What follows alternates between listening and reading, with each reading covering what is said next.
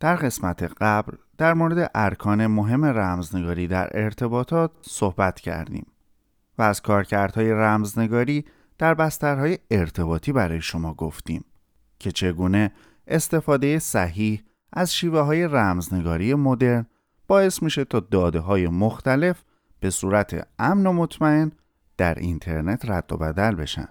بدون اینکه هکرها و حتی سازمان های جاسوسی بتونن به اونها دسترسی پیدا کنن. اما در ادامه بحث رمزنگاری می‌خوایم به سراغ موضوع رمزنگاری فایل ها بریم و به تعبیری کمی بیشتر در مورد رمزنگاری اطلاعات و فایل ها روی دستگاه های شخصی خودمون مثل موبایل ها و کامپیوترها صحبت کنیم. پس با ما همراه باشید.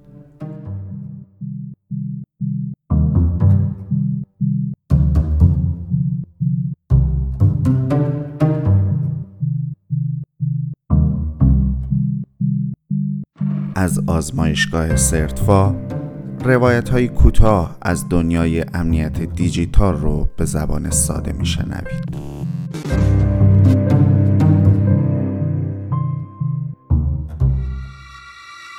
رمزنگاری فایل یا همون file encryption همونطور که از اسم اون پیداست یک نوع رمزنگاری برای محافظت از اطلاعات در سطح فایل ها محسوب میشه که با استفاده از الگوریتم مانند AES یا همون استاندارد رمزنگاری پیشرفته این کار انجام میشه.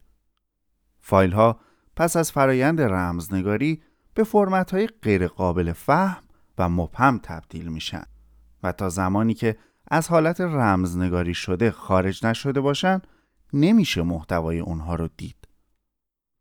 به صورت کلی هدف از رمزنگاری فایل ها حفاظت بیشتر از اطلاعات حساسه که بر همین اساس زمانی که شما فایل های مهمتون رو رمزنگاری می کنید جلوی تمام دسترسی های غیر مجاز به اطلاعاتتون رو می گیرید.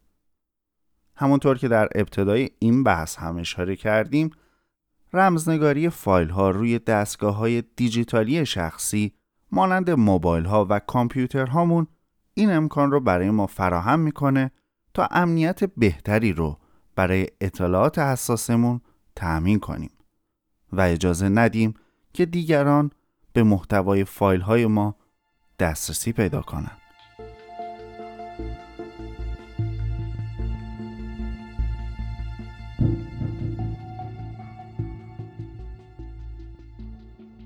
در همین رابطه مثلا تصور کنید موبایلتون رو گم کردید یا موبایل شما به سرقت رفته در چنین شرایطی چه اتفاقی برای فایل های خصوصی شما مثل تصاویر و ویدیوهاتون رخ میده؟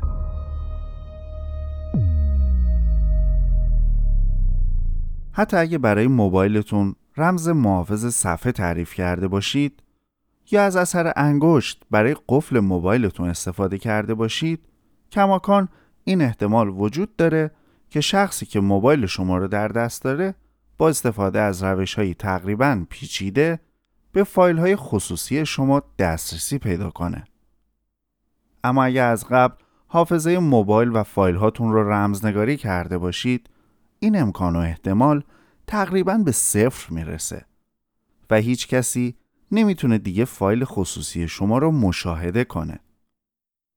لازمه که یادآوری کنیم که این مثال و شرایط دقیقا در مورد کامپیوترهای شخصی هم صدق می‌کنه و باید گفت که تنها رمزنگاری فایله که می‌تونه دسترسی های غیر مجاز و ناخواسته به اطلاعات حساسمون رو به طور کلی کنترل و مهار کنه.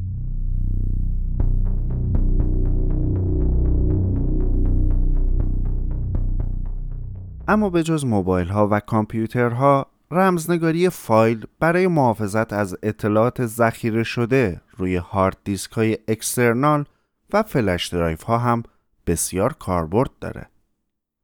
علاوه بر اینها رمزنگاری فایل برای اطلاعاتی که می‌خوایم اونها رو در سرویس های ابری نگهداری کنیم یک راهکار امنیتی بسیار هوشمندانه به شمار میره. مثلا تصور کنید اسناد و اطلاعات حساسی رو می‌خواهید روی Google Drive یا Dropbox نگهداری کنید.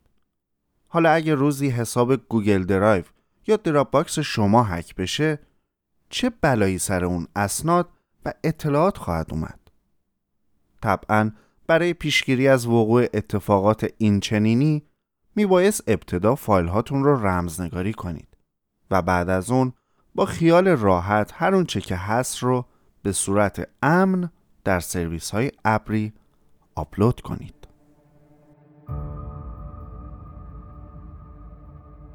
در پایان موضوع امروز فراموش نکنید که برای رمزنگاری فایل ها میشه از نرم افزارهای مختلفی استفاده کرد.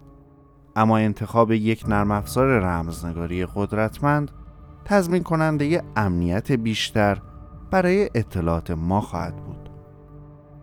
در کامپیوتر ابزار GPG و همینطور برنامه رایگان وراکریپت از بهترین گزینه ها برای این کار به شمار میرن و در دستگاه های موبایل به جز برنامه های جانبی اصلی ترین کار برای رمزنگاری فایل ها فعالسازی رمزنگاری حافظه از طریق بخش تنظیمات موبایل هاتونه که برای این مورد هم کافیه بر اساس مدل موبایلی که ازش استفاده می کنید در اینترنت آموزش های مربوطه رو جستجو کنید.